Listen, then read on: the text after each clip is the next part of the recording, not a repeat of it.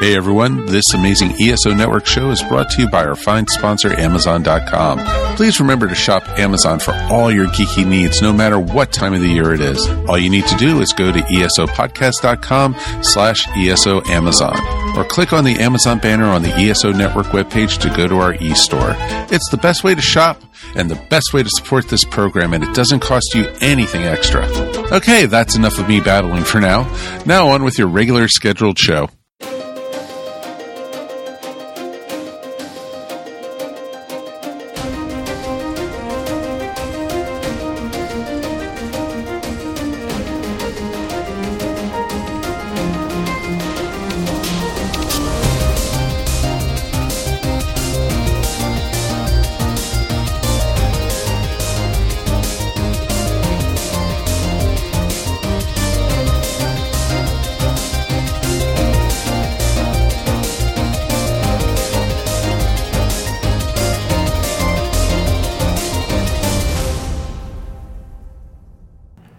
And welcome to the 42cast, your ultimate answer to fandom, geekiness, and everything.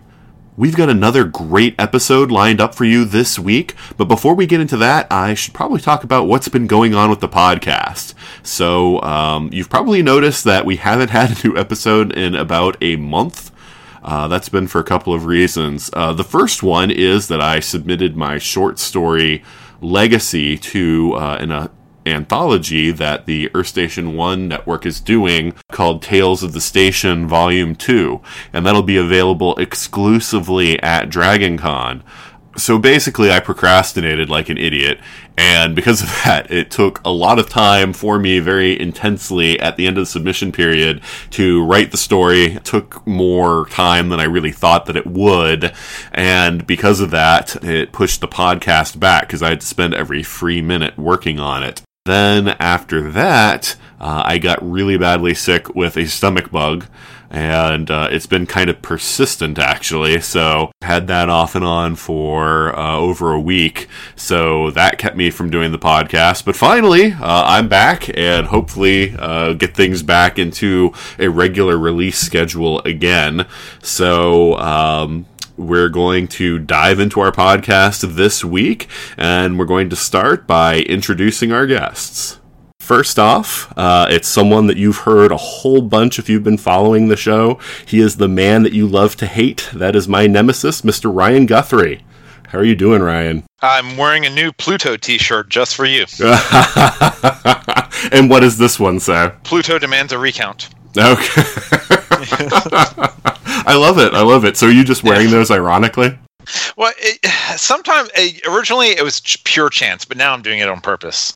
You know, just so you can bring it up when you're on the podcast. Well, it's a little icebreaker, which now that I'm thinking about it, considering where these podcasts might be in the queue, that reference might not make any sense to listeners. Oh, sure there it does. They've already, I mean, the first episode already has your, going on the record about Pluto, so... You mean my correct assessment of its status as a planet? Yeah.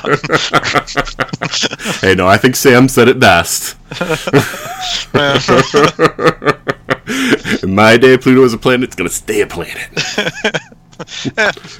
It's out there. I'll give you that. Okay. Well, it's good to have you back on, Ryan. Good to be back. All right, great. And next up is a guy that you last heard on our podcast dealing with heroes. He is a video game player extraordinaire, and that is James Rao. How are you doing, James? Good. So far, making it, but, what can you do? Okay. Anything specific behind that sort of ominous answer there? I'm looking for a job, so if anybody needs somebody in Washington State that is great with customer service but terrible at selling things, I'm your guy. Customer service is a skill that's kind of lacking these days, so that's definitely not a bad thing. So true story. Anything else happened since the last? I mean, it's been months since the last time that we spoke. It has. So. Not really. Now that I have a little bit of time on my hands, I'm looking at starting into some writing again. Probably doing my podcast where I just kind of talk about video games and occasionally nerd movies as they kind of come out and things like that with a couple friends of mine. But past that, not too much. Just living the dream. Not my dream. Somebody else's for sure, but I'm living it. Well, I mean, you get 50% right, so, you know. Right? Dream, nightmare, you know. It's all relative. It's like one half dozen of the other. Yeah. Well, it's good to have you back on, James. Thank you. All right, and next up is someone new to the 42cast, but those of you who have been on the internet for a while, especially those of you who have gone to DragonCon, probably know him by reputation. He is always the snazziest dresser that you will find at any con that you go to, that he's at. He is someone who I first met when we were doing when I was a guest on a Doctor Who podcast that he was co-hosting, and that is The Phantom Troublemaker. How are you, Phantom? I'm doing fantastic now. I've been missing you, man. It's been too long. Yeah, no, it definitely has. You know, but you've kind of moved on in your life. You're not doing Earth Station Who anymore. No, I really got to a point, and I don't want to ruffle any feathers or anything, but I diverged from what modern Doctor Who was doing. Mm-hmm. And just decided that, you know, and I still keep up with it, and I still love classic Doctor Who. As a matter of fact, I'm making my way through the Key to Time right now, just for my own personal amusement. But, awesome. You know, I just got to the point where I didn't feel like I was a good voice to be commenting on Doctor Who. No, I definitely hear you on that. I can feel you, because I've gotten to a point also where I'm just like, I just got to keep my mouth shut about, you know, the things that I think, because it just makes people upset when I bring up, you know, what I think about the current series. So yeah, well, and that's the thing is, it let the people who are enjoying it enjoy it. You know, I don't want to rain on anybody's parade, and I don't want anybody to think that I think they shouldn't enjoy it. I think if they're digging it, good for them. That's cool. And I'll just stick with the Needless Things podcast and cover all the other dorkery in the world, of which there is plenty. Yes. You know, one of the podcasts that you did that I really, really enjoyed, and I know now it's probably been months ago, but one that I thought was really awesome just because it kind of inspired me also was when you interviewed John Semper. Oh, yes. Yeah. He was fantastic. One of those, you know, because I throw out interview nets all the time. Mm-hmm. I just send out inquiries, and 99% of the time I just don't hear anything back. But John Semper Jr., who, if you don't know, is the man that was the showrunner for the old Spider-Man animated series in the 90s, as well as many other like great animated shows. And he replied back, I'd love to. That'd be great. You know, I can give you an hour and a half of my time. That'd be awesome. And came on the show. And it was great. Yeah, that was a really great episode, because I mean, I grew up with that Spider-Man cartoon also, so just having his thoughts on everything, and you know, just some of the anecdotes about how the show came together and everything. That was a lot of fun. So it actually inspired me to do some interviews myself. So I've been putting myself out there, and like you know, a lot of people don't respond or whatever, but you know, it's kind of neat, especially in this era.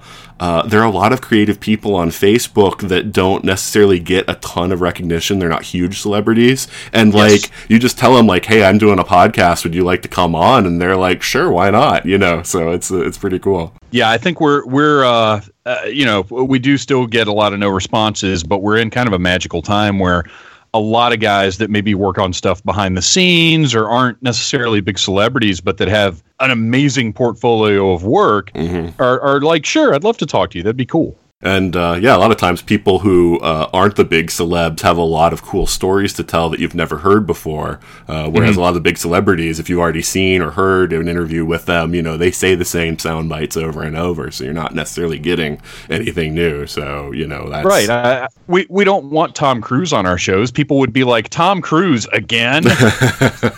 Right. Exactly. It sounds like the difference between people who are making money doing what they love, and then just people who are making money. Yeah, definitely a part of it. But yeah, Phantom, so happy to have you on the show, and glad to reconnect with you. Yeah, man, glad to be here. All right, so now we're going to move on to another session of 5 questions. Now, Phantom, since this is your first time on the show, what 5 questions is it's a way for us to just sort of kind of loosen up before we tackle the topic. And so what I do is I just throw 5 random questions determined by a random number generator and a list that I've been compiling. They can be anything. A lot of them are geeky, but sometimes they're just sort of general questions where it's like there's only 2 answers that you can give, so it makes it so that we don't go too far off onto the weeds. But, it's also gives people a little bit of a background on the people that are on the show. So first question. Better captain, Kirk or Picard? Holy crap, dude. I could go on and on and on. I'm just going to throw out Picard. Okay. Because he's a more strategic thinker. He is more of a leader and commander than Kirk. He can delegate. He is more captain-esque to me than Kirk was. Okay, fair enough. Yeah, I'm in agreement with Phantom on that. Picard. Part of that's just the generation. I watched some of the original Star Trek series and everything with Kirk, but I didn't really follow it closely. I was the generation that kind of grew up watching Picard, and I always preferred his style, because rather than the hands-on captain, which some people really like he as said, he was kind of a delegation captain, exactly as most captains kind of function. All right, you're all the away team. Go figure this out. And then things didn't work out, and be great, we'll send different people this time that are better at it, or solve the problem in another way. Right. So, I was always a Picard fan. Okay. Ryan, I think we've actually asked you this one before, so you've been on enough episodes now that you're starting to get, the same questions back, but I can't remember exactly which way you went, so... Picard is the better politician, he's the better bureaucrat, but Kirk is, especially if we're dealing with motion picture, the movies, Kirk is the better captain. And I think I'm going to quote myself here, I would follow Kirk into the gates of hell. He just inspires in that way. Whereas Picard, I would do what he said, but only because it's Starfleet protocol. Yeah. Yeah, I'm definitely a Kirk fan. I'm of the same generation that grew up with Picard, but I remember a time when Next Generation hadn't come out yet, and Star Trek, the original Trek, was in syndication. And, I like Kirk. I think he is a more inspirational leader, like you say, Ryan. Whereas Picard feels a little too staid and a little too, there's the joke about how he always wants to surrender to everybody. It's can we use more diplomacy? And so I like Kirk being a more action, oriented, take charge kind of commander. So, Question number 2. We're definitely going away from geeky here. Coke or Pepsi? Coke by Pepsi doesn't even compare in that. If somebody brings me Pepsi in a restaurant, I get terribly, unreasonably offended.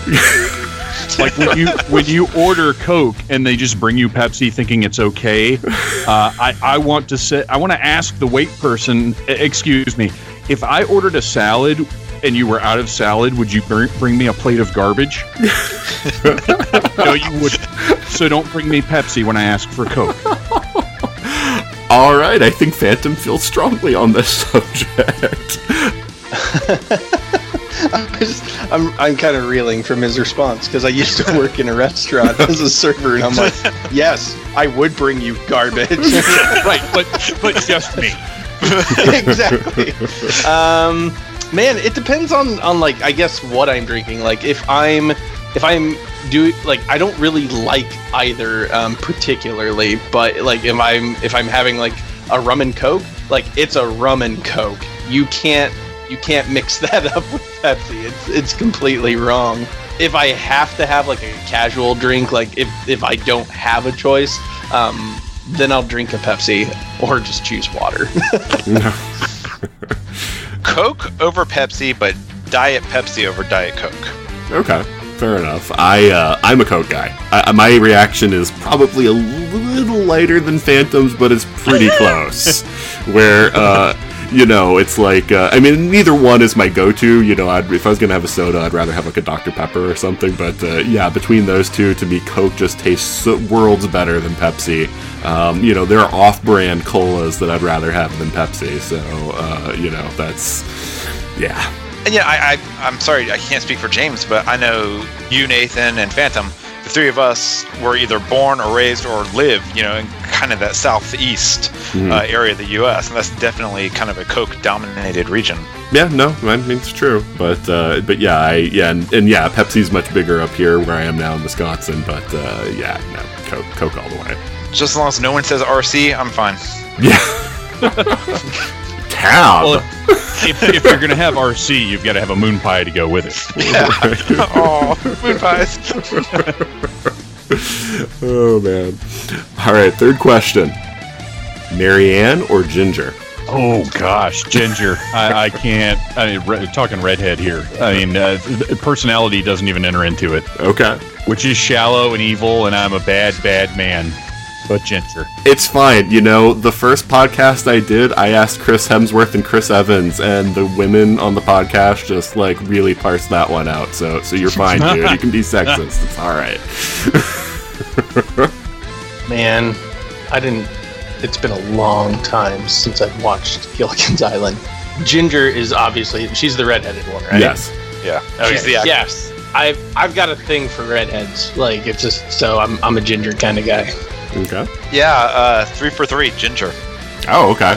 So I'm the minority report this time. I'm Marianne. I just for whatever reason, like Phantom, I am gonna go shallow here. I just don't like redheads for whatever reason. And you're a smart man for that. You're like putting your hand into fire. But hair color, shouldn't really be the reason, but it is. So.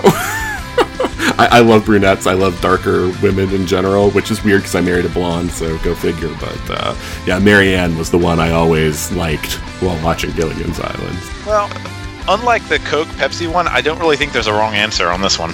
No, I would agree with that. Yes. All right. Fourth question. I don't know why the random number generator decided to do a lot of non-geeky ones this time. Mac or PC? PC. Just because it's what I've always used, and my understanding is that going from one to the other is tremendously difficult, and also Macs are very, very expensive. Mm-hmm. Man, this is another one. It's a hard, like, solid choice for me because it depends on what I'm doing. Like, I own a PC. I function primarily on a PC pretty consistently for just about everything I do. But back in the day, once upon a time when I did a little bit of graphical design, I haven't taken a Mac any day of the week for that. Just had better processing power for it. It just worked a lot more smoothly than a PC did. But I guess overall, I use a PC primarily. Okay. Yeah, I can only belong to so many cults at a time. So, yeah, PC. You know. I already have a Saturn car, so I can't really have a Mac. You know, I'm wearing a Fitbit, so... Oh, God. Yeah, for me, I mean, cost is definitely one of the key things here, but yeah, the Mac, it just makes me feel like that I need to... You know, it's like that Seinfeld episode where he's talking about how he can't be an orgy guy because he'll need orgy clothes and he'll need to, do orgy, just have to remake his whole life, right? And it's just, for me, it's like, I can't be a Matt guy. I don't dress like a Matt guy. I don't act like a Matt guy. I just can't have a Mac, so. Final question. Who would you rather have on your side in a fight? Ellen Ripley or Sarah Connor? Sarah Connor. Because well, okay. Are we talking about 1984 Sarah Connor, or are we talking about Terminator 2 Sarah Connor, or are we talking about Sarah Connor Chronicles Sarah Connor? Is there really that much of a difference in your answer between Terminator 2 and Sarah Connor? Oh, for sure, because if you're giving me the first edition Sarah Connor, I'm going to take Ripley. Oh, well, no, but I mean, I understand the first Terminator, but between Terminator 2 and Sarah Connor Chronicles. So, like, we're talking about ultimate form Sarah Connor. Yeah, totally Sarah Connor. And why is that? Oh, just because she's trained. She has had one focus in her entire life for however many years, and that is to be a badass killing machine. Well, killing and evasion machine. Whereas Ripley was just kind of forced into bad situations, and yes, she persevered, but I think Sarah Connor's the more efficient warrior. All right. I'm going to go with Sarah Connor. and it's only because I can't rely too much on what I call the Rick Grimes theory, which is you follow somebody who just either gets lucky by dumb luck, or they or they just put other people in harm's way and they manage to survive. I wanted to go with that theory with Ripley, but I was like, no, that doesn't pan out very well for me. So yeah, I would go with Sarah Connor. Yeah, you get the one time that their luck doesn't hold out. Right. You die.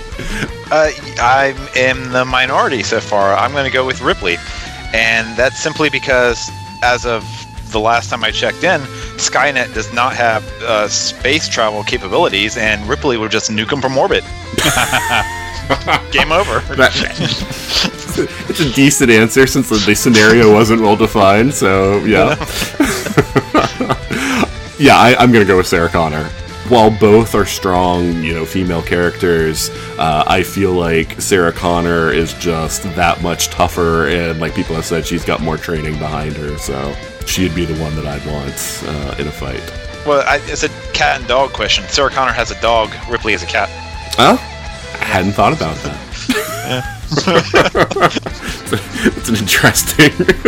That's an interesting observation. Yeah. Mind blown, right? Yeah, I don't think it has any bearing on the answer, but all right. Yeah. All right. Well, that is another 5 questions successfully completed. Woo! All right. So before we kick off the topic itself, let's pause for a moment for a promo from another fine podcast.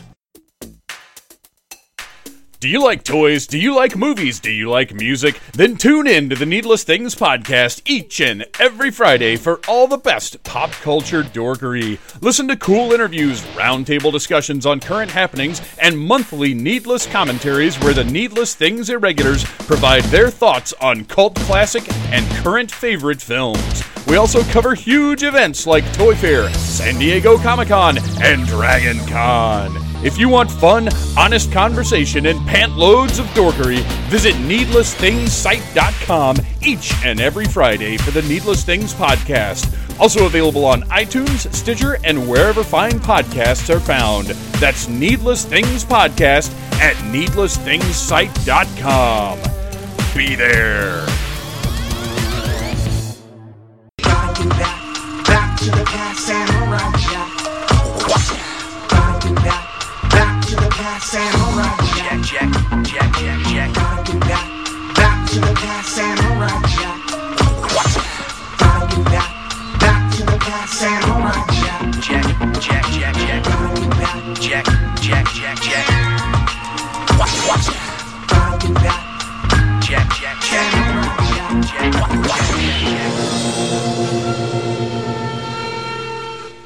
All right, and we're back. Today's topic is something that I'm calling the Age of Nostalgia, and it's something that I've been thinking about for quite a few years now, where it just seems like more and more we're seeing things from our past coming up, and it seems even more than historically true, because there are certain characters, obviously, like Sherlock Holmes, that have come up again and again. Every generation has their version of that character. There have been tons of adaptations.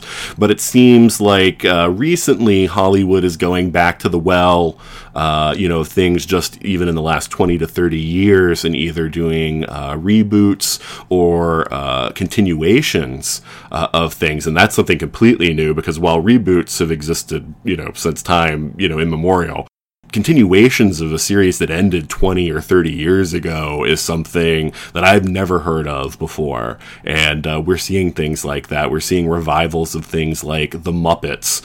We're seeing shows come back that have been canceled years ago. Twin Peaks is coming back. So you've got all this stuff. We got things like Voltron being rebooted. And it's kind of interesting to me. So I just wanted to sort of get people's thoughts on, first of all, what they think is going on, why we're going back to those wells. It is an interesting time, and I find myself constantly being kind of at a conflict battle with myself over some of the reboots. Mm-hmm. I've watched the Voltron reboot, and I think it's phenomenal. Mm-hmm. On the other hand, though, I mean, there's movies that they're rebooting. Like, I thought I heard some rumor out there that they were rebooting. What is it? Kurt Russell, I think, with Escape from New York. Yeah, like I heard that they were rebooting that, and I was like, why? Why? Like, there's so we can get Escape from Detroit, right? Escape from Flint.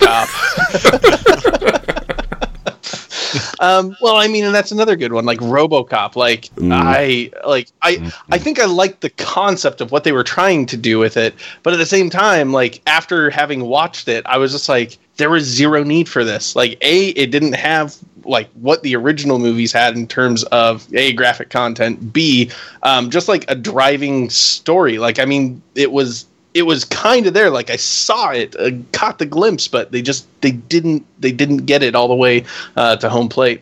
So yeah, I don't know. I'm always at a constant conflict over it, and I'm not really sure half the time like what I'm gonna think of it. I mean, there's some stuff I've seen a preview for, like for a movie or something, and flat out been like, that's a Netflix rental. I will not pay movie money for that. There's no way.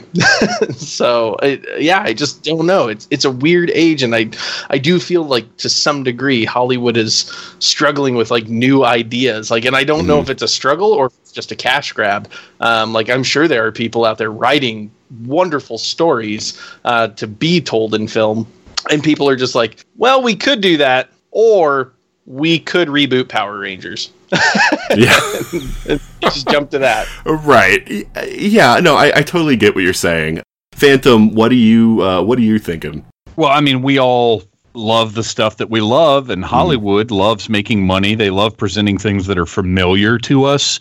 You know, like James said, if they have the opportunity to produce some bold, original, new thing, or slap Power Rangers on something, they're more comfortable slapping Power Rangers on something because we recognize it, and they're going to get a certain amount of what they feel is guaranteed money off of doing that. But I mean, you know, we are still getting bold, original sci-fi concepts from time to time. They're just not the big releases. You know, they're not the big blockbuster things like the Marvel movies or Power Rangers or whatever the case may be. But I think it's all about our desire for familiarity, which I'll admit to you right now, it is easier to sell me on a new Star Trek movie or Star Wars or, you know, any of the stuff that I'm into than on the adventures of Tad Grommet in Salamander Land or something like. And that's not because I don't want original stuff, but it's just because, well, man, that's Star Trek. Like, I know at the very least I'm going to be familiar with what they're trying to do. Mm-hmm. And I'm old and running out of time. I only have so much to invest in things. Yeah, no, I totally get you. And one of the other problems, though, is, you know, if you're going to give me like a space story about a ship out exploring, I'd rather you just called it Star Trek anyway, instead of giving me something that obviously is somebody trying to do Star Trek, and they just don't have the license, so, you know, they give you something that is sort of similar, but, you know, just a little bit different. So, you know, not everything is either a bold concept or, you know, a continuation of an existing franchise. Sometimes we get those in-between things that are like franchise-y, but, you know, just like somebody else's take on an existing concept. So, and sometimes those are good, but it's a lot easier to sell me on just saying, you know, just make another Star Trek because I'm already invested in that universe, rather than, you know, something, you know, that's a little bit different. I was just thinking about Andromeda while you were talking just then. My swipe at Star Trek type related show. My feeling, to echo everyone, yeah, there is. I think it's more of a risk aversion factor for the studios and production companies. I mean, there's a generation, our generation, which is of an age now where we're kind of big into the nostalgia factor. And so they know that we're not necessarily a sure thing, but we're pretty darn close. Just, I think the phenomenal success of Stranger Things, which isn't a continuation, isn't a reboot, but it was set in the 80s, and we could watch it and have all those 80s memories come back, is just kind of a testament to that effect. The shows and movies we've mentioned so far, yeah. My thing of it is there's this sense that if if one is good, the other must be bad, and I don't think that's the case. You know, I can enjoy the original and the reboot or remake or continuation or whatnot. Mm-hmm. And you know, if it's a good story, it's a good story. That's really for me what matters. Maybe it does take away from original stuff, but if I feel like I'm getting my money's worth, I don't care. Yeah. You know, I've been down on reboots in the past, and I've kind of checked myself on that just because, you know, there are certain things that are rebooted all the time that I don't even pay attention to, and then I realize that, you know, I accept those, so why not accepting other kinds of reboots? I mean, a good example is Batman. You know, I had Michael Keaton as Batman growing up, but, you know, then we had the Christian Bale Batman, which I also really love, you know, and of course now we've got the Ben Affleck Batman, which, you know, feelings vary on. But again, I mean, it's like, I accept Batman being rebooted, you know, I accept James Bond being rebooted. You know, the Daniel Craig Bonds, I really like more than a lot of the old Bonds. So, you know, I realized that if I could accept those reboots, I really have to, you know, start looking at other reboots and not just say reboots are bad. You know, they have potential to be bad or good. I would almost say that superhero flicks, you know, Batman, Superman, and Spider-Man, and James Bond, I'll throw him in there.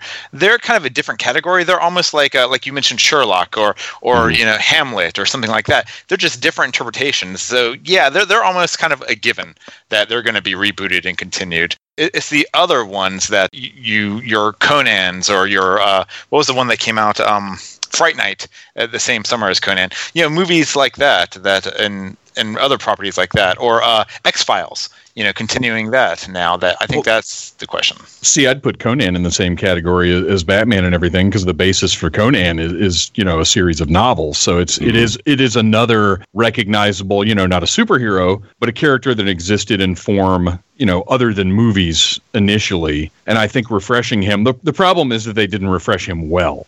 Yeah. But I think refreshing him is definitely great. And really, the bottom line for me, I have no problem with reboot, sequels, whatever anybody wants to do, because this is something that I said many, many times on Earth Station Who and on my own show.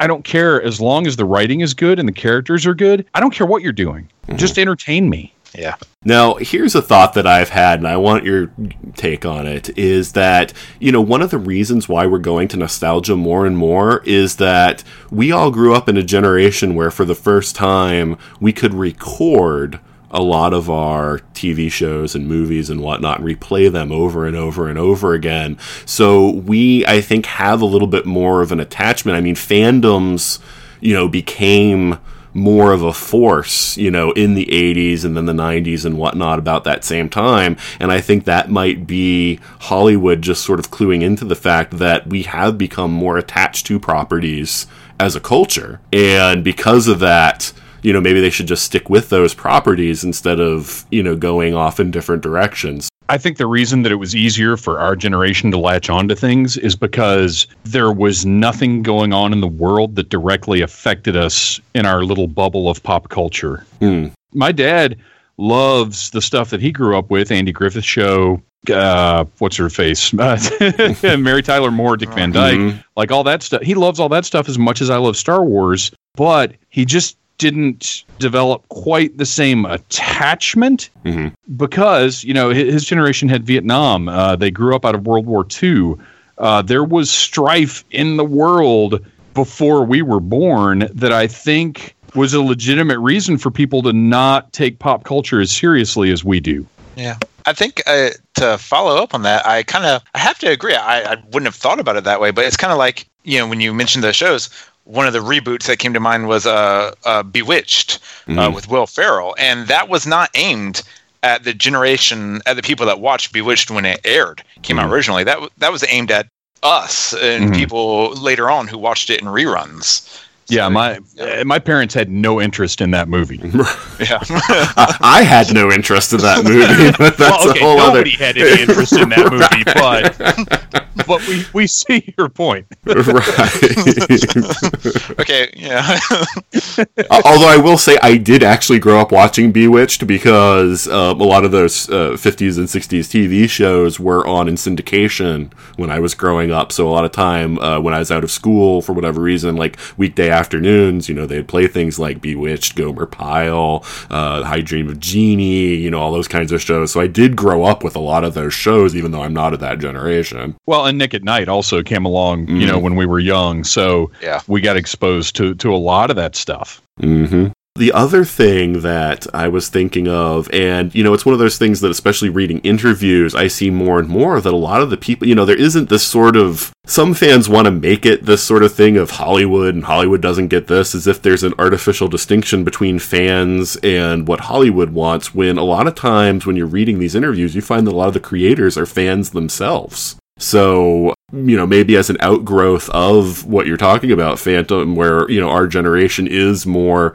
tied in with pop culture, you know, it's just a natural extension that, you know, when these guys get into the film industry, they're like, well, I would really want to take a project. I mean, J.J. Abrams is a great example. Star Wars fan, huge Star Wars fan, and he, you know, wanted that opportunity. As soon as Star Wars was available, he wanted to jump in and make that first new Star Wars movie. I think that's a good call, and you can tell sometimes when the creative force behind a property is a fan. Like my current example that I think of all the time is the Teenage Mutant Ninja Turtles cartoon that's on Nickelodeon right now. You can tell that the people creating it grew up watching the original cartoon, and that they have reverence for not only it but the comics. Like, those guys know what they're doing. They're not just slapping Ninja Turtles on something. I mean, yes, they are slapping Ninja Turtles on something just to make money, but there's love there as well. Like, if you've seen that cartoon, every bit of it echoes a pure fandom for the franchise. And you can tell when that's present. And I feel like it's happening more and more because people our age, or even younger, quite frankly, are coming into control of these things. Yeah, I mean, and to be fair, I mean, money is always going to be something that they care about, because it obviously costs money to produce this content, so they want to see a return on that investment, you know, So, you know, I feel like we shouldn't get too far down into the money, you know, tree. I mean, some of it, it's the difference between, like you say, you can tell when something is they're just caring about the money and when it's somebody who actually loves the property. You know, there's some cases where it does seem a little muddled, but, you know, for most cases, you can tell. It's kind of it's J.J. Abrams, then he loves it, versus someone like Michael Bay with Transformers, who, that's just pure money. You know? And I don't want to disparage anybody making money. I you know, that it is a necessary thing for the entertainment industry that we enjoy so much. So, I mean, I'm not in any way demonizing the desire to make money, but it's nice when a passion is involved as well. Yeah. I think what's kind of something that occasionally, not super often, but occasionally we do come across is like somebody who is really impassioned by a particular franchise. Like, oh, I grew up and I was watching this and I loved it, and so now I get a piece of this and I get to be a part of that legacy. And then they just fall on their face so hard. Yeah. Because they went with a concept that I guess, for lack of a better term, they went with a theory craft that we've all done, where we've watched a TV show and we're like, you know, if they did that instead, like if I wrote this, I would do that instead. I guaranteed be better. And then, of course, it's in reality a terrible idea, and just nobody realized it. Like, everybody else was on board, because if you say anything with conviction, it sounds great to outside parties. Like, they'll be like, oh, yeah.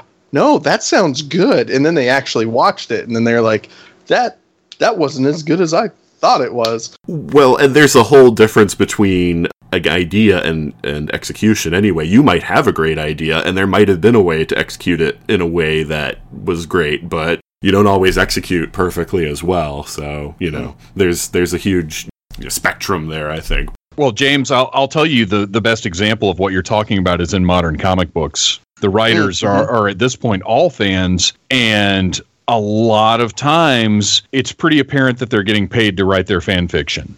Yeah, they're not necessarily following the core of the character or the scenario or the universe. They're doing what they think would be cool, even if it's not what's best for the franchise or the license or whatever. And that's where it seems to happen a lot more, just because it is, you know, it's comic books. It's cheaper to make a comic. There's not as much oversight there. Yeah. Right. You can retcon it. Yeah. Right. Well, I mean, the other thing about comics, though, is that they're experiencing a dwindling readership also, so I think they might be trying to go more for things that are shocking or event-driven anyway, just to boost those sales, rather than, you know, going with, you know, logical, you know, progressive storytelling, because they're just trying to you know, keep that industry from just hemorrhaging out, you know, all of its readership. Well, okay, not to go too off on a tangent there, but just my 2 cents worth of the biggest problem, or what I believe to be one of the bigger problems with the comic industry today, is more to do with missed deadlines more than anything else. But you know, if you can't trust a issue is going to come out reliably, you're going to just stop following it sooner or later. It's kind of similar to some TV shows. It's kind of similar to the new Star Trek. Fuller. You know, I'm getting less and less confident about that every time it gets pushed back. Well, yeah, the funniest thing to me about the new Star Trek, and this is actually on topic because the Star Trek series is another continuation of an existing franchise, and it is part of that nostalgia that we're mining. But just to your point, Ryan, the thing that I thought was hilarious when they've now announced their third date for Star Trek Discovery, the picture that was associated with the article that people were sharing all over Facebook was of the head of CBS laughing. And I just thought that was... I was like, yeah, what a great photo to share, because, yeah, I don't trust a single date they put out there now, after the third time they've rescheduled it. Since it is on topic, I'd be very interested to hear where you guys stand on that.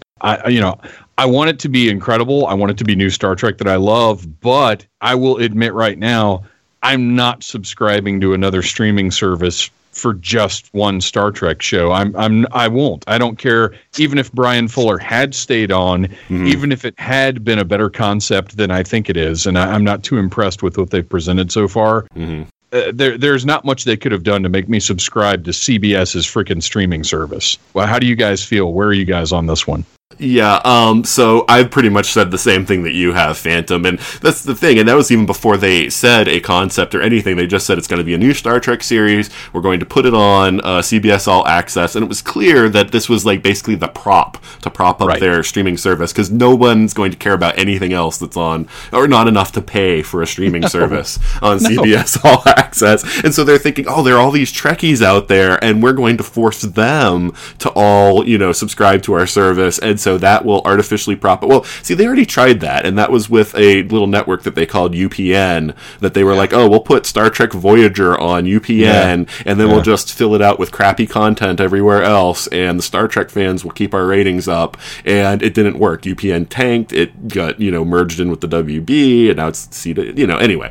But it's a bad idea through and through. And, you know, I don't mind the concept they presented. The only thing that's really bothered me is that they're recasting Sarek, which, I'm sorry, that's one of the few character-actor associations that I have where I'm just like, no, Mark Leonard is Sarek, and I don't think anyone else can follow those shoes. Now, I might be completely surprised by the guy playing him, but I'm just not happy with that right now. But I'm just not going to spend the money to do the streaming service, and if they, you know, don't release DVDs because they try to force people, well, guess what? You know, even though I'm against bootlegs normally, you know, for a Star Trek show, if they're going to just keep, you know, withholding it from us, you know, I'm sure someone on the internet will be able to hook me up. So, you know, it's going to happen. Yep. So they should definitely look into doing a Blu-ray or DVD release. Okay, my thoughts on the matter is it's Star Trek, and I mean,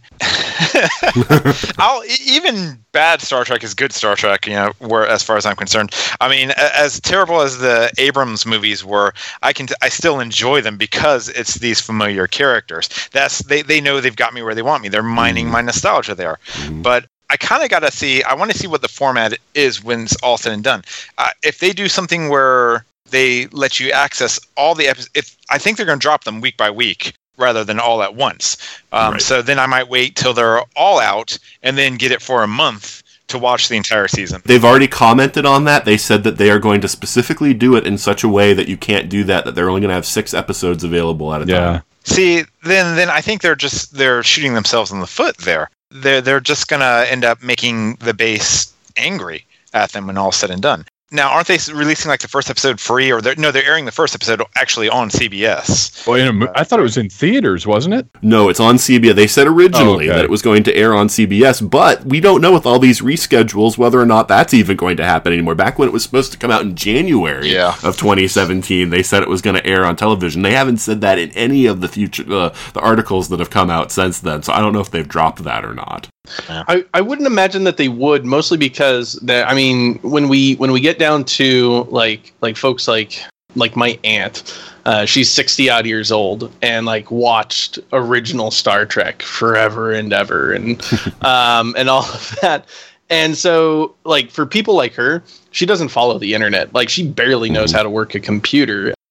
And so, like, I would see them still pushing that through to do at least the first episode on network. That way, in that episode, like at the beginning or the end of it or both or whatever they choose to do, they can tell the viewership, like, hey, if you loved this show and want to continue watching the series, go to, CBS.com and subscribe to our, our free stream, or not our free, but subscribe to our streaming service so you can continue. Which is either going to do one of two things. Either it's going to get a boatload of people to go shell out money for this one show that they want to watch, or it's going to absolutely blow up in their face. It's going to turn into revolt, and people are going to go, this first episode wasn't even that great, and I'm not really, hooked, so screw you guys.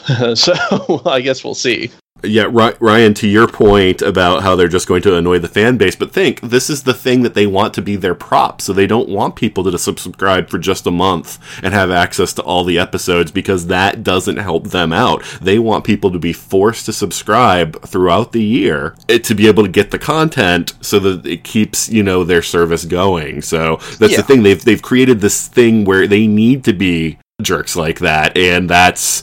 why a lot of people like Phantom and I are turned off by the whole notion. Well, see, I don't think you need to be jerks like that. I think if you've got a good product, then you can make it work.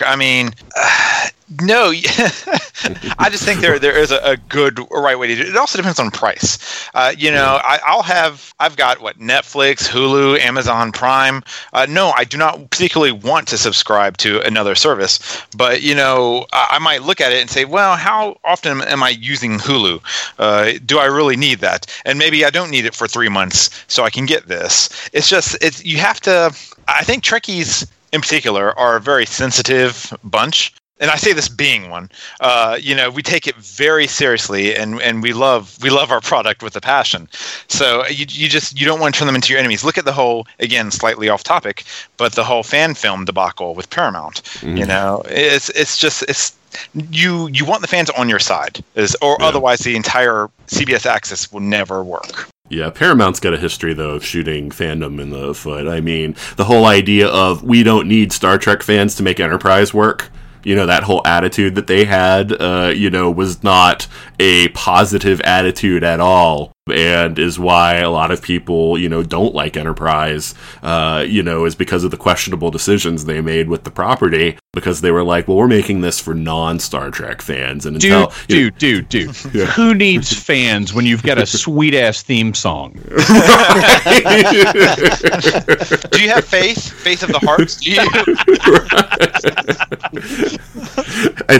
And funny enough, once they finally recognized we need Star Trek fans, to like this show, that's when people say Enterprise really picked up, in the third and fourth seasons. It picked up when Berman was shown the door, basically.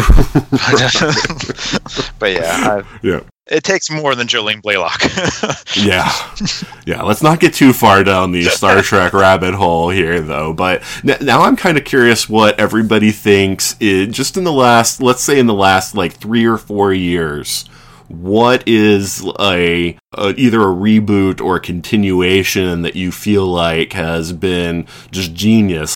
I would say and I mentioned it earlier in passing, but with no slight to the original, I really enjoyed the Fright Night remake from 5 or 6 years ago with David Tennant and Anton Yelchin and Colin Farrell. It was fun, and I don't think I'd laughed at a vampire movie deliberately, on purpose, as much.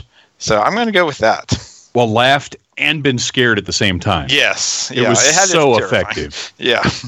Yeah, not like a Love at First Bites or whatever that Jim Carrey one was that Once I can't. Once Bitten. Not like an out-and-out comedy. No. Vampire movie, right. Yeah. Horror comedy or something. Dark comedy. I don't know what they call it. Yeah. I already mentioned it, and I'm going to stick with it because I think it's one of the very best sort of continuation type things I've ever seen, and that's the current. Well, it's ending this year, but the Ninja Turtles cartoon on Nickelodeon. Mm. I am not a big fan of CG animation. Mm-hmm. I still, when I watch Clone Wars and Rebels, I'm kind of like, I wish it wasn't this. As good as those shows are. And same thing with Ninja Turtles. I was not happy at all when they announced it was going to be CG, but the show won me over just by being incredible. They took basically every aspect of the mythology, did it so many different ways, and then the season before the current season, they went into outer space, which is, for some shows is jumping the shark. Mm-hmm. And they managed to go out and have yet another excellent season that still incorporated elements from the comics and the old cartoons and everything else. And what really impressed me the most is the fact that the current season, they came back to Earth and just continued. They didn't feel the need to, we've got to be bigger and better than outer space this time. They continued a more grounded local to New York storyline that just really, that show never stopped impressing me and just getting better and better as it went on. I think it's the very best example of refreshing a franchise. Awesome. Yeah, I haven't watched it, but I've heard a ton of good things from other people about it. But you're like my spirit animal, Phantom, because the CG animation, it doesn't do it for me either. Yeah. In fact, when we were kids, Beast Wars was a thing. And I know a lot of people who love Beast Wars, and I'm a huge Transformers fan. Gen 1 Transformers is my thing. I've still got like 90 Transformers from when I was a kid, that I carry around with me on every move and wonder why. But I could never get into Beast Wars because that CG animation turns me off so much. It's just one of those things. But Ninja Turtles is something it sounds like I really ought to check out because everyone that I've talked to just sings its praises constantly. It's fantastic. The storytelling is great, and the in the first season, the animation is what you expect it to be from I think 2012, 2013 is when it started. It's what you expect from the time. If you've watched early Clone Wars, you know what you're going to get. But it evolves over the course of the show. The backgrounds get better. The characters get better. And like I said, the writing is just so good that you get sucked into it. Like you accept that world and just move on. Awesome. All right, James, what's either a reboot or a continuation that you've really enjoyed? The reboot to the Matrix series that is just John Wick 2. It's just great. It's great. That doesn't count. No. In all seriousness, we've mentioned a lot of like movies, TV franchises. Being the big gamer that I am, there have been a number of like gaming reboots, and one of the best that has occurred in recent history for me was the reboot to the Tomb Raider franchise. I know there's a lot of people out there that would disagree with me on it. I think it's phenomenal. I think the retelling of Lara's story is good. I think they did a lot to make her less of the sex symbol that she was previously, to step away from that and kind of show us like the adventure that she could be, that kind of some of the legitimacy behind her as far as like her background and her motivations and things like that. I think Crystal Dynamics did a fantastic job with the reboot in that franchise. The sequel was also a great game. They're just continuing on with that alternate storyline. And it's been really great. Cool. Yeah, no, I'm not a very big gamer in modern games, but I really love retro gaming. And one thing that's excited me, this isn't my pick, but just you might appreciate this, is the, a few years back when they decided to continue the Mega Man games as the, side-scroller, Mega Man 9, Mega Man 10, and everything like that. And I was like, that is amazing, because I always said that, when everybody went pure 3D, that was a mistake. Because I'm like, there's still room for side scrollers, platformers and stuff like that. And I'm glad that the people making games are starting to realize that. Well, and that's what, like, we're on the video game industry side of things, indie developers are seeing a lot of results with that. Like, if you look at a lot of indie games through Steam or even through PlayStation Store, Xbox Live Store, all that kind of stuff, a lot of the indie developed stuff on there is like old school, like top-down shooter style games or side scroller games, and they're huge successes. So yeah, I think eventually the mainstream industry is going to start steering a little more back towards that direction, with some more updated titles. Like I say, that's what gets me going. So I think that's awesome. But for me, I think in just the last few years, and maybe it's because I'm just currently watching it right now, but I've been blown away by Voltron: Legendary Defender. I loved Voltron as a kid, but I tried watching it, I don't know, 3 or 4 years ago, and it was pretty much unwatchable. And I'm somebody who can watch a lot of the 80s cartoons that I used to watch. I mean, I've rewatched all of Transformers, and I loved it. But Voltron, the writing was just so bad.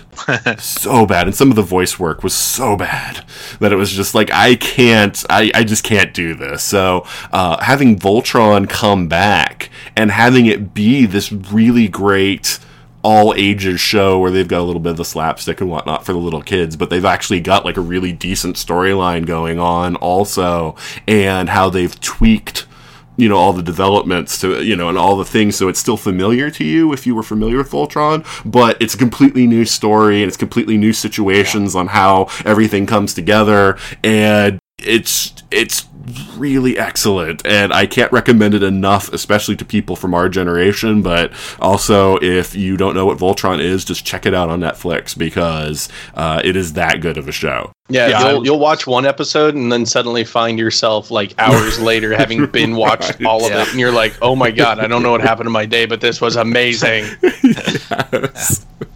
Yeah, I love it. I wasn't a huge Voltron fan when I was a kid. I mean, I watched the show because it was an 80s cartoon, so that's what we did. But I wouldn't list it in my top 10 or anything. But when it came on Netflix, it was one of those things where I was like, oh, maybe this is one of those things that me and my son can both enjoy equally, like we do Ninja Turtles. And we watched it, and he loved it. I love it. And now they've got toys of it, so there's another connection there. Right. But yeah, they've done an amazing job of telling, I think, more complex stories than I remember there being, and engaging us more in the characters. They're not just the arm-waving sort of anime stereotypes that I remember from the original show. Like, we're really getting to know each of the pilots and the world that they inhabit. I dig it, man. Yeah. And I think Netflix definitely deserves some credit for being a network that, I guess, probably because they're just trying to start, or they're just starting to make new content in the last few years, that has taken a lot of risks on continuations rather than doing either full reboots or something new. They've recontinued a lot of things. I mean, not just Voltron. They're also they're going to do the Twin Peaks continuation. They've also got even the sequel to Crouching Tiger, Hidden Dragon came on Netflix. I'm sure there's a whole bunch of other ones that I'm not thinking of, but Fuller House. Fuller House, yes, of course. Yeah, another one that... Yes. And, I mean, I don't know how everybody feels about Full House, but it's something that was such a part of my childhood and had that sort of sweet sitcom, vibe to it, that I am just completely in love with Fuller House just for bringing back all those memories. The show is cheesy. I mean, it's kind of dumb, but it's sweet in that way that you just remember shows being back then. So I do kind of love it. But anyway, yeah, Netflix, I think, deserves a lot of credit for this sort of wave of nostalgia and sort of satisfying our hunger for this. Well, on Amazon, too, for bringing back The Tick. Did you guys watch that? I have not seen it. Did they actually bring it to a series, or is it still just a pilot? Yeah, it's just the pilot, but I thought it was awesome. And they are bringing it to series. It just hasn't hit yet. But the pilot, I thought, was phenomenal. Okay. Yeah, I was waiting to see if it got to a series, because I actually don't have Amazon Prime, so I haven't been watching any of the content on Amazon. Well, I think this is just Netflix... and I guess Amazon, they understand who their customers are a little bit better than just traditional cable. They know how to appeal to us. But I mean, just to jump back to Voltron for a second, the one thing I would add to that is that it's so good a show that I've recommended it to people who never saw the original. of Voltron. It does not need that nostalgia factor. It stands completely on its own. Yeah, I agree. Because my son's 9, so he's, he hasn't seen any of the original. He didn't know what Voltron was, but he has fairly discerning taste just because I've of what I've exposed him to over the years, and he didn't need to know what it was. He was like hooked by the fact that it's 5 lions that form a giant robot, but then compelled by it just being a great show. Yeah, I do feel like I miss them calling out what they're doing when they form the robot, but besides that. No, actually, a really interesting thing, and it's going to be spoilers here, so if anyone hasn't seen Voltron, you're listening to this podcast, just jump forward like 2 or 3 minutes, because I am going to spoil something. I'm only at the first episode of the second season. Oh, no, this won't spoil anything for you. Okay. This is in the first season. The thing that my oldest daughter really liked is that Pidge is a girl in this version. And, just one of those things about representation mattering, is that she was like, oh, it's 5 boys, it was like, she actually said that, when the show started, and we were like, just watch, and it's like, and she liked that Pidge is a girl, and that, Pidge is the smart one, and, she's digging that, and my youngest, who's 5, also likes the show, so, it's something for modern audiences, and doesn't need the nostalgia, but I think it does add a little something if you have that love for Voltron from the past. Yeah. Well, that's nostalgia modernized done right, which will piss off. There's a certain population which you cannot change it, without pissing off them. But that they did it right, and I mean, it's kind of like to touch on a sore one for a lot of people, the new Ghostbusters. Mm. That one I think had an uphill battle before it ever even hit the theaters. There's no way, no matter how good it had been, it couldn't have succeeded. And it wasn't great. I mean, it was certainly not better than the first one, but I would say it was better than Ghostbusters 2. But there's a certain dark side to nostalgia which just hates something because it's a remake, and definitely hates it if it does involve better representation. Then it's a no-show from the beginning. Well, and this is a good point to bring up, because this is something that's bothered me for a while too, is when the hate starts before even the first teaser trailer for a movie. It's usually movies that we see it for, but I guess occasionally TV shows and other things too. And it's like the whole Batfleck thing. People hated Batman versus Superman before it even came out. Like, before we even saw a trailer for it, it's just, Ben Affleck was cast as Batman. This thing is just going to be awful. It sucks, whatever. Which is hilarious, because shouldn't we have learned the lesson about Batman casting in 1989 when people had the same reaction to Michael Keaton? Right. Mr. Mom? Who's amazing. No. Right.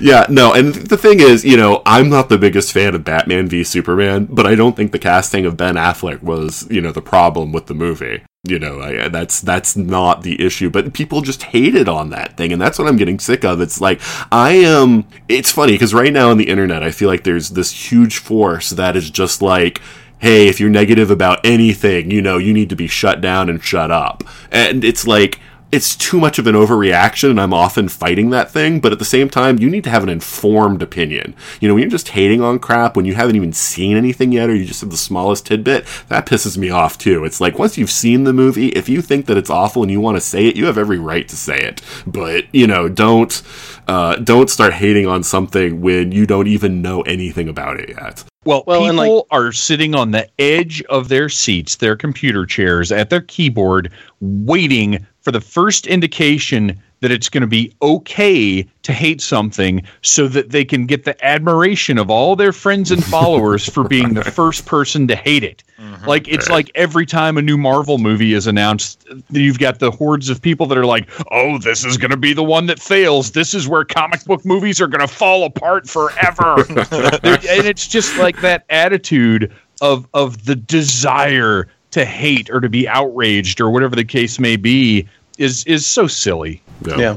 Well, and I'm like, I'll be one of the first people to admit, like, I was guilty of this, and it was with one particular movie that still hasn't released. And I have since changed my mind and whole opinion about, which was the new Ghost in the Shell. movie, which a lot of people like right away. You're whitewashing for casting a white woman in a Japanese character role, And like I was on board with like all of the hatred. I was like, all those things, And then what actually changed it was a buddy of mine who didn't even know my opinion, like just sent me something really randomly. And it was like this video on YouTube. And it was this this Japanese student who had never heard the term whitewashing. He didn't know what it was. He was like, this isn't a term in Japan. Like nobody knows what this is. So I did my research on it. And I think I understand what it is and like why people get angry.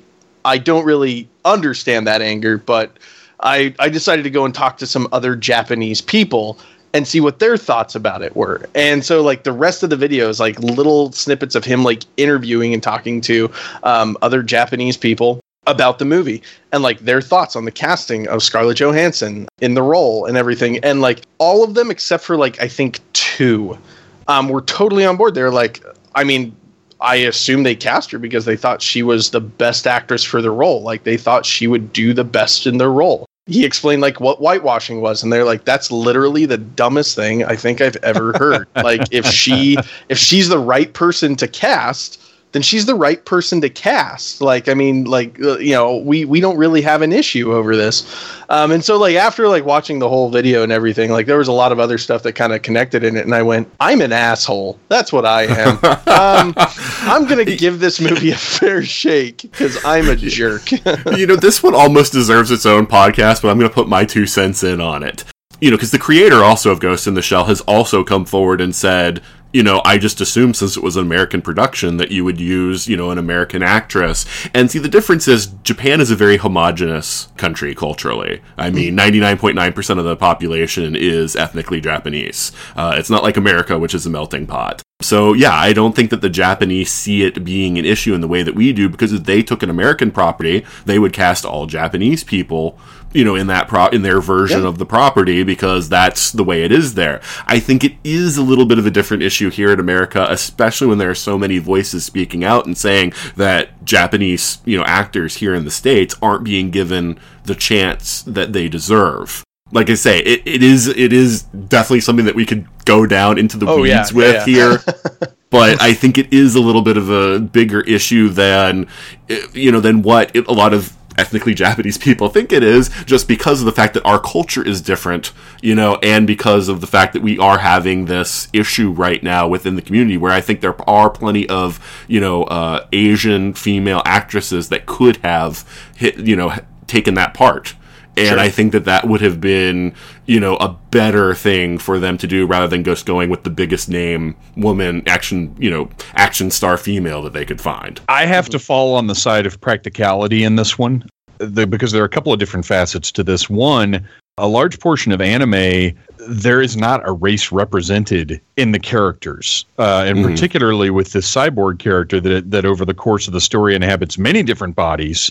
I think it's a little tough to say that she should be Japanese, as I would say for a lot of anime properties. A lot of time they're depicting Westerners in what they do. Mm-hmm. And then the other thing I want to mention is, and this is so off of the reboot topic, and I apologize, but if we're going to talk about it, you have to be practical and say, we need a certain amount of money to make this movie with the vision that the guy making it wants to make. And are you going to make more money with the biggest name Japanese actress working today, or are you going to make more money with Scarlett Johansson? And once again, we're bringing it back to money, which is very base, but is also a fact. And if they had chosen the biggest name Japanese actress working today, and I don't even know who that would be exactly, this movie would not have the budget that it has. That's a fact, because it would not make as much money as it does, as it will with Scarlett Johansson. And that's just a fact of the business. And, maybe sometimes it's uglier than others, but that's how it is. If you want a live action Ghost in the Shell, you're going to get Scarlett Johansson. And if you don't, that's a whole other issue. Yeah, no, and I know that this is something that there's a lot to be said before, for or against. Yeah. I would like to do this as a topic. I was thinking of talking about this subject with Iron Fist when it comes out. Don't send me down that road. Oh, we'll talk for hours. Let's gather four more white guys to talk about this. But anyway, moving on. I'm changing my answer from Fright Night to Man from U.N.C.L.E. So there you go. Ooh, nice. Oh, nice. Yeah, that was a fun movie. How about an addendum instead of changing? Just add it. Yeah, okay. Right. We'll take that. Yeah, Man from U.N.C.L.E. See, the sad thing is, even though I have seen the original Man from U.N.C.L.E., it was so long ago that I don't remember it. So for me, it doesn't have that sort of reboot, or it doesn't have that same feel to it, just because it's something that I don't remember being accessible the same way. In fact, I think it was just a marathon on one of the cable channels. Yeah, totally on topic. On topic, since we're talking about reboots and refreshing franchises, there is a channel. Not all of you may have it. It's called Heroes and Icons. Yes. It is not yet available in high definition as far as I know, but it shows Kung Fu at 3 o'clock in the morning. It shows Man from U.N.C.L.E. at 4 o'clock in the morning. Shows some cop shows during the day. And then at night, 8 o'clock Star Trek, 9 o'clock Next Generation, 10 o'clock Deep Space Nine, 11 o'clock Voyager, midnight Enterprise.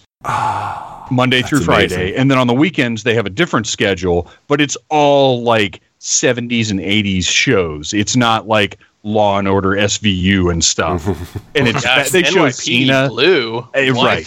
Yeah, they show. Well, yeah, you're right. They show Xena, they show Hercules, like it's all genre shows. I love this. It's my new, like, you know how back in the day when you were a kid and you were doing stuff, you just put MTV on, like you just put it on to have whatever you weren't necessarily paying. This is my new MTV. Like I just put this on when I'm doing whatever. It's on right now. It's Deep Space Nine is on right now. That's great, because I mean, BBC America shows the original Star Trek, Next Gen, and Voyager, but as far as I know, it's not showing Deep Space Nine. So, and it's not showing Man from U.N.C.L.E. and Kung Fu. Right. Oh man, that's amazing. But I also wanted to ask if there are any of these reboots or continuations that you guys felt just should never have been made. It's just, no, we shouldn't have gone there. You know, just take one. I mean, if you have a bunch, don't just talk about, you know, 4 or 5 different things. For me, it's so recent. It's Michael Bay's reboot of like the Teenage Mutant Ninja Turtle movie franchise. Like I hated the first one. I still haven't seen the second movie, which I've heard from some people. They're like, the second one's like considerably better than the first. And I'm like, in the sequel universe, that's not saying a whole lot usually. But yeah, like I just, like even before it came out, like I was just like, this looks horrible. These look like hair-lipped baby-faced turtles. Like there's something wrong with this. I don't like any of it. And then I watched it and I was like, it's as bad as I thought it would be. Like, yeah, just so unnecessary. See, funny enough, even though I haven't seen the second one either, I thought that the Turtles was at least better than Transformers. So I was like, at least I think Bay knows better what he's doing with the Turtles than he did with Transformers. I don't know how much that's saying. Yeah. I have actually 3, but I'll go through them quick. And the first one's not really an answer. It's just a possibility, because I want to say, and I'm not even sure if it qualifies, but I want to say Riverdale, but I haven't even watched a single episode of it. I just you have to watch it to have an opinion. You can't just say it. I know, but I want to. You know. But that seems so different from the source material that it doesn't really qualify. I mean, they're just taking the names of the Archie characters and throwing it on a CW show. It might as well just be called CW Show, the series. I mean, from everything that I see. I mean, it's...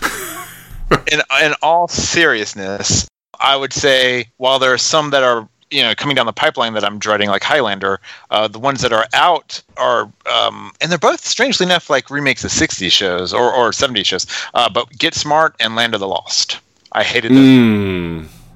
Well, it's kind of weird that Hollywood is doing these, like, take an old property and turn it into, like, a comedy. I mean, Bewitched, which we've already mentioned, is another one where, you know, they've taken an existing, you know, series that was not a comedy in the Not in the Will Ferrell sense, anyway. I mean, it was kind of a sitcom, but, you know, and turned it into a Will Ferrell movie. It's like, tonally, it's like a completely different thing that they're trying to do with it than what it was. It's not an update or a, you know, a modernization. It's just, we've completely changed what this is. And while Get Smart doesn't fall in that category, Land of the Lost does, and that's a show that I loved growing up. And I haven't even bothered watching the movie version of it because you haven't seen it? No, I haven't seen it. Okay, don't.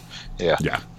There was nothing about that I wanted to see from the previews. I say that being a Will Ferrell fan too, you know. I mean, he's got his moments and his movies when they're original can be funny and entertaining, but when he does stuff like this, and like we mentioned, Bewitched, it falls flat. I can see that. Yeah. Phantom? I'm going to go ahead and agree up front that Land of the Lost was hot garbage that made me cry. When people, because I always feel like, oh, this is raping my childhood, is such a ridiculous overreaction to things. But then I think of Land of the Lost, and I'm like, it can happen. Because that movie is just repulsive in every way. And I love the cast. I love all three of them. Danny McBride, Will Ferrell, and from the Brian Fuller show. Yeah, from Pushing Daisies. Pushing Daisies. I can't remember her name. But anyway, I love that cast. The movie was terrible. But to move on to my pick, in general, I have always had a very, very open mind about reboots and sequels and whatever else. I don't judge based on a property's existence. I judge on the potential that it has. And when I see them announcing something, you know, I want to wait and see. I want to give it a chance. Mm-hmm. I won't immediately crap on it. But the movie that made me understand the outrage again, kind of like with Land of the Lost, was The Thing. The quasi prequel. Well, I guess it is a prequel. It was pointless. It was not good. The effects didn't look as good as the original movie that was made 20 something years prior. It was just, you know, it wasn't bad. It was just pointless. There was no reason for it. And the Nightmare on Elm Street remake was the same way. There was just no reason for it. It was, why did you do this? Why did you waste my time? You know, rule of thumb there, I guess, would be both of those movies teach us that if they can't even come up with an original title, then there's going to be nothing else in it. You know? But yeah, those were both just they put me off so badly. Not because they were bad, because I can enjoy a bad movie. They were just bland. They were tofu. There was no reason for them to exist. No, I totally get you because, you know, I'm a guy that doesn't mind doing a little bit of my own riffing on movies, and so a truly bad movie can be enjoyable. I mean, it's why I watch a lot of kaiju movies, and I'm talking about the old 60s, you know, kind of kaiju, you know, Godzilla-type stuff, and some of those are so bad they're good. You know, I mean, you're just laughing at, you know, the way things look and whatnot, but, yeah, for me, and I think that this kind of falls in line with Phantom, because I want to say I read a review by Phantom about this movie, but... The Fantastic Four reboot. Fantastic. Yeah, Fantastic. Yeah. Which exactly what he's just saying. It wasn't necessarily a bad movie.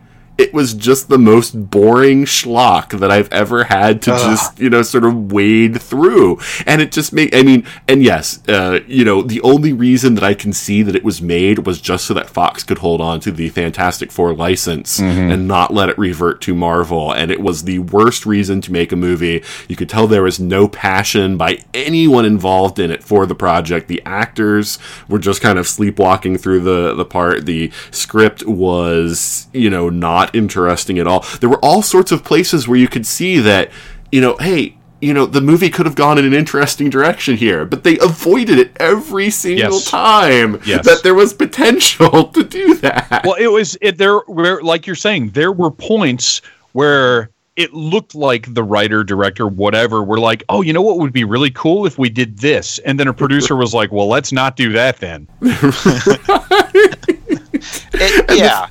I mean, you could see the potential of it at moments shine through, but that's all it was. I've kind of blocked that one from memory. I kind of disagree in the sense that it was made solely to keep the rights. I think that just ended up being the reason it was pushed out rather than just sitting in a vault somewhere. Like the Corman version. Yeah. But Yeah, that Trank, because Chronicle was really good. Josh Trank did great with that. Yes. And then, yeah, and then that movie just...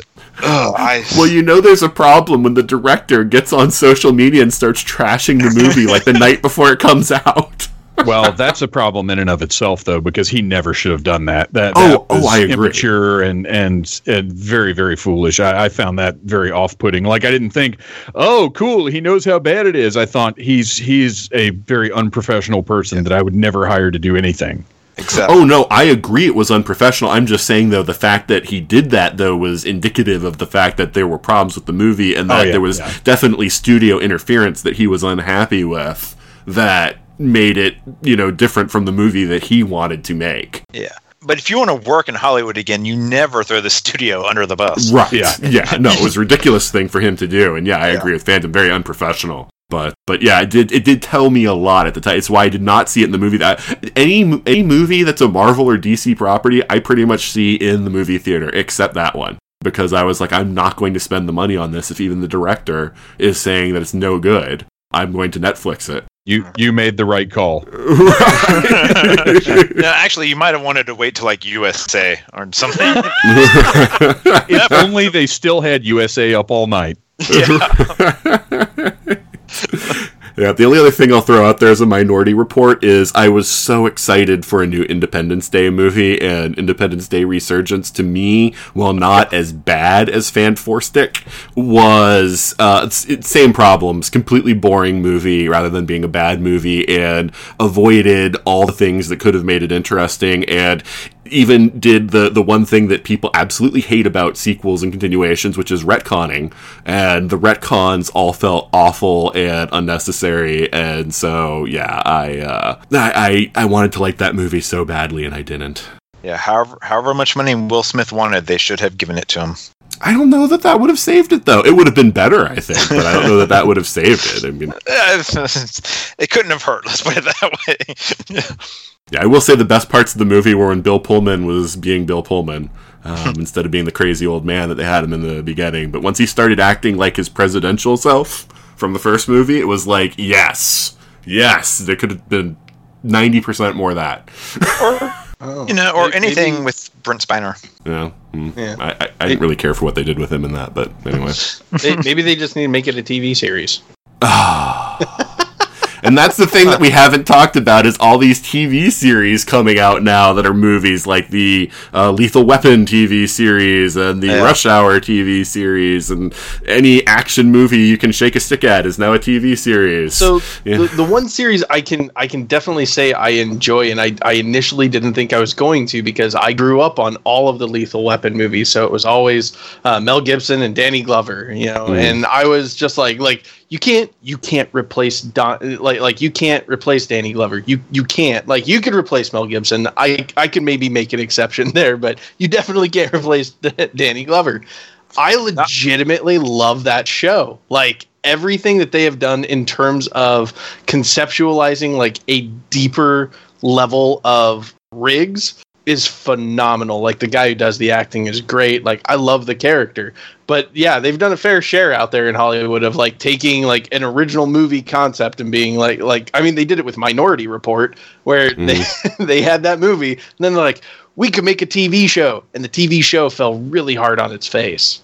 Yeah, I agree with you about Lethal Weapon. I love it. I think they've done a great job, and I love that. For the most part, it's one and dones. Like, it's almost like an old 80s action cop show in that it doesn't have such a strong overarching story that if you could drop in and watch an episode anytime and understand what's going on. And I dig that very much. Yeah.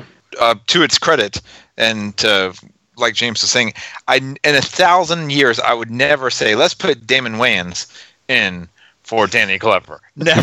But it works, Well, it's there's I have two minds of this, because some movies I think lend themselves to a TV show plotline, an episodic weekly thing, better than others. Like Minority Report, even though it did fall apart, I think that idea of making Minority Report into like a procedural cop show at least has some sort of merit. I'll give Frequency out as another one, which I was the only person watching, but I think was way better than the movie. because I didn't really care much for the movie. I thought it had a lot of plot problems and thought they didn't handle their time travel very well. But I realized that it didn't have the potential, though, for being a very long-running series, but for just the 13 episodes they did, they were able to tell one storyline. They improved upon the movie in every way, in my mind, and ending it where they did, I think that it worked really well. Whereas, some other movies, like, for instance, I haven't seen the pilot for Time After Time that just came out last night as of the time that we're recording this, but I'm having a hard time figuring out how Time After Time is going to be a weekly series that doesn't end up feeling really, really tired after the first season or two. Because it's like, if they're hunting Jack the Ripper, for, season upon season upon season, it's going to get really old really fast. They need to choose the right properties, too, when they're turning into TV shows. And they could completely prove me wrong with Time After Time. I'm just saying, though, some movies, I think, make better concepts for TV shows than others. I haven't seen it yet, either Time After Time or another one. I think I agree with you. The concept just doesn't. I don't think it would transfer well. Is A Training Day. I don't know how they're going to get a whole season or a series. I guess. Well, now I guess they won't do a second season, but I don't know how they were ever going to do it. It just doesn't really make sense. Yeah, it's just one of those things where I feel like sometimes they have the right idea for a remake or a continuation, and sometimes they don't. Yeah. We're getting about to the 90-minute mark here, so does anyone else have anything burning that they want to say about reboots, remakes, or anything about that? Ooh, teacher. Yeah? Teacher. I would say that, to go back to the money aspect of it for a moment, that there's one property that they're considering remaking, and it's purely just for money. And it's one. It's very rare that I will say don't touch a property, that it was perfect the way it was, and they don't need to do anything with it. But I'm deathly afraid of them remaking Big Trouble in Little China. Yo, I didn't even want the comic book. Yeah. And so that one, that's the exception to the rule, I'd say, where you leave my childhood alone. Well, unless you're going to bring Kurt Russell back as like an old man and do an actual sequel with John Carpenter directing. Maybe. Otherwise, I'm not interested. Yeah, I'm usually more up for continuations than reboots, but then there are cases that are different. I mean, I've already said I don't have much time for the new series of Doctor Who, which is a continuation rather than a reboot. And it's one that I sort of kind of wish had never been done, because I feel like a lot of the material that was coming out in the novels and the audio dramas that they were doing before the new series came out was better than what the TV series did. It certainly didn't have the distribution and the recognition and that the new series has given to the brand Doctor Who, but in my mind, it was better content. And so I would have preferred for that to have continued. And I mean, the audio dramas do continue in some form, but they have tried to steer them more in a direction to be in line with the new series, which is something that I haven't appreciated as much. So it's just one of those things, and it depends on what's important to you, also, as far as like what is, what's part of the core of your childhood. If something that you love a lot, you are probably less open to seeing it changed than, things that you might be familiar with but weren't like the core, like Phantom was talking about with Voltron, changing, Voltron probably didn't mean much to him because, it wasn't a huge thing from his childhood, so it's just one of those things. I breathed a massive sigh of relief when Kevin Smith's Buckaroo Banzai fell through. Yeah. I was hard, and look, I like Kevin Smith movie. Well, I like Kevin Smith comedies, but I don't want him anywhere near Buckaroo Banzai. I was appalled at the thought that was going to happen. Yeah, I was really scratching my head at that one. I guess another one in the same vein was the Seth Rogen Green Hornet. Oh, gosh. And I don't even have an attachment to Green Hornet at all. But that movie was just not... They didn't get the tone right. They didn't get any... It was bad. That was bad.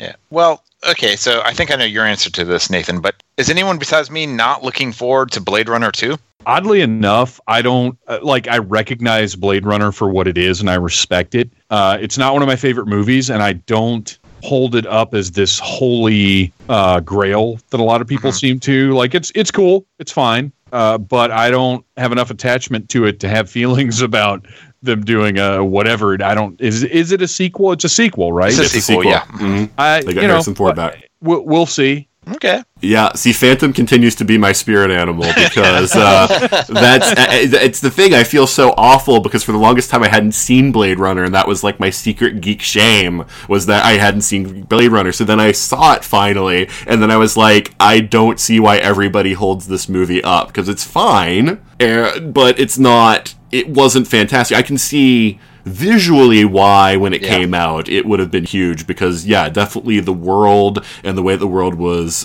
realized, cinematography, all that, it looked really good, but plot wise and acting wise and everything else, it didn't really seem all that special to me. So I don't really care so much about the sequel either. I don't mind if they want to do it. I might like the sequel better, so I'm not I'm not really that worried about it. I think that just if saw it as a kid, maybe, Well, and that might be too, because I've seen so many other things that have dealt with, the idea of what makes, someone human and stuff like that. And so it wasn't a new thing for me when I experienced the movie either. James, do you have any thoughts on Blade Runner? Not really. I mean, it's been so many years since I've even watched the original Blade Runner that I don't know. I'm kind of on the same train of it's never been on a pedestal for me. And I know there's a lot of people who do, similar to any real franchise out there that anybody's passionate about, if it had been something along the lines of they had only ever made one Star Wars movie and it was amazing for its era. I think fans would have been on the same page. A lot of people with Blade Runner, where they're just no, this, I don't think it needed a reboot. I don't think it needs a sequel. I think just the original concept was great. I mean, I think it would be, but I don't know. Like I said, I mean, recently, I put a lot of things into perspective after watching a simple YouTube video where I went, you know what? I think I just need to give things a fair shake. No matter how much I dislike what I'm seeing appearing in a preview or even the internet conceptualization out there, somebody's rumor mill says, I have to be kind of open and I mean, obviously judge it with a fair trade. I mean, if you see the preview and it looks I don't know if it's worth, $20 for the movie ticket kind of thing, make that gauge. And then, wait, I'm one of those people, any movie, even if it's a terrible movie and I think it's going to be terrible, if I rant on and on and on about it, I make it a personal policy these days where I'll go, you know what? I will wait till it comes out on Netflix and I will rent it. Or even further, I won't even rent the DVD of that. I will wait till it comes onto Instant View and we'll just watch it by streaming. But I will give it a fair shake. Yeah. I appreciate giving it a fair shake. And I do in general agree with that.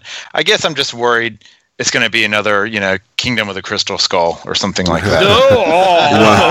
Well, and that's always the worry. I mean, I'm worried about that for Indy 5, which we is coming in 2019. And, I'm hoping that they learned their lesson after Kingdom of the Crystal Skull. But it is in the back of my mind, are we going to get, because I don't want to dilute Indiana Jones, which, has been great, with yet another bad movie, So, It is a concern. I can certainly understand if you love Blade Runner why you don't want a bad sequel out there. But we'll just have to see. And I mean, here's the thing. I've seen now 2 Zack Snyder DC movies. So I feel like I can judge Justice League before it came out because I know what a Zack Snyder DC movie is like now. But to James's point, if it's something, more new than that, I try to keep an open mind, if I don't know, much about a property or about a particular director or whatever, even with previews, sometimes previews make a movie look way better than it is, and sometimes they make it look worse than it is. So it's sometimes hard to tell even with previews. So you just got to use discernment and decide whether it's something you want to take the risk on or not. But I'm trying to keep more of an open mind about things that I haven't seen yet. Absolutely. So, if nobody has anything else that they want to say about remakes or reboots, I think it's time to sign off. James, why don't you say goodbye and let people know where they can find you? Yeah, it's been great being on this episode. If people want to follow me, they can find me at Roman on the Rocks on Twitter, or my Facebook page for my site, which is just Roman on the Rocks. Simple enough. All right, Ryan, why don't you sign off and let people know where they can find you? All right. Well, Internet, you can find me on my still not updated website, geekstranger.com. But, I just saw Logan, so I'm thinking about doing something for that. Maybe that'll be my step back into it. Twitter at GeekStranger, and of course, if you're following any of these other fine gentlemen on Facebook or online, you can probably find me through them because I will be in vehement disagreement with them. And oh my God, Fury Road! Fury Road is my answer. Yeah. Okay. You got it in right at the end. Yeah. That's good. All right. I feel better. At 3 a.m., if I'd thought of that, I'd have killed myself. I can just see you messaging me. Like, all of a sudden on the messenger, my phone, it's like, no, I got my answer. It's Fury Road. All right. And then I have to try to, edit it into the podcast. All right, Phantom, why don't you sign off and let people know where they can find you? You can find me 5 days a week at needlessthingssite.com. Myself and my contributors provide pop culture commentary all week long, and then every single Friday, the Needless Things podcast goes up and is available there and on iTunes and Stitcher. I am Phantom Troublemaker on Twitter because I chose a stupid long name. And El Phantasmus on Facebook, where you should also join the Needless Things podcast Facebook group. Yeah, I can say that Needless Things is a lot of fun, both the website and the podcast. And, Phantom, as you can tell from this podcast, is a very fun guy to have around. So if you ever hear about him being at a con or something, definitely check out panels and stuff that he's doing because, it's always a great experience. So thanks for coming on, Phantom, and thank you, James and Ryan, for coming on as well. Thanks for having me on. I enjoyed talking to you guys. Yeah, it was a blast. Yeah, loved it. And that's it. Another episode of the 42cast completed. We hope that you enjoyed the episode, but let us know by emailing us at everything@42cast.com, or you can leave us a message at www.facebook.com/42cast, or on Twitter at 42cast. You can also leave us a review at either our webpage, which is 42cast.com, or on Stitcher Radio or iTunes. We just want to know what you think. What topics have you liked? What don't you like? Is there anything about the format that you would like to see changed? Just let us know. And with that, it's time to sign off. Next week, I'll actually be joined by two of the writers for the X-Men animated series of the 90s. So check that out as we do our first interview. And until then, this is Nathan signing off.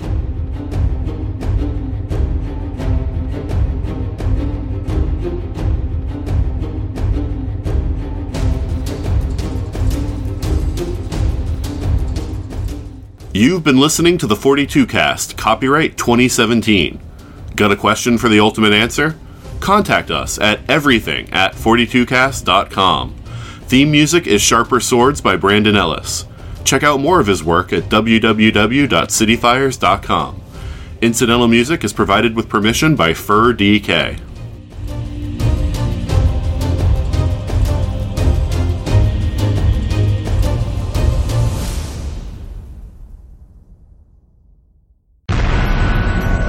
This has been a broadcast of the ESO Network, your station for all things geek, classic, current, and beyond. Be part of the crew at ESONetwork.com.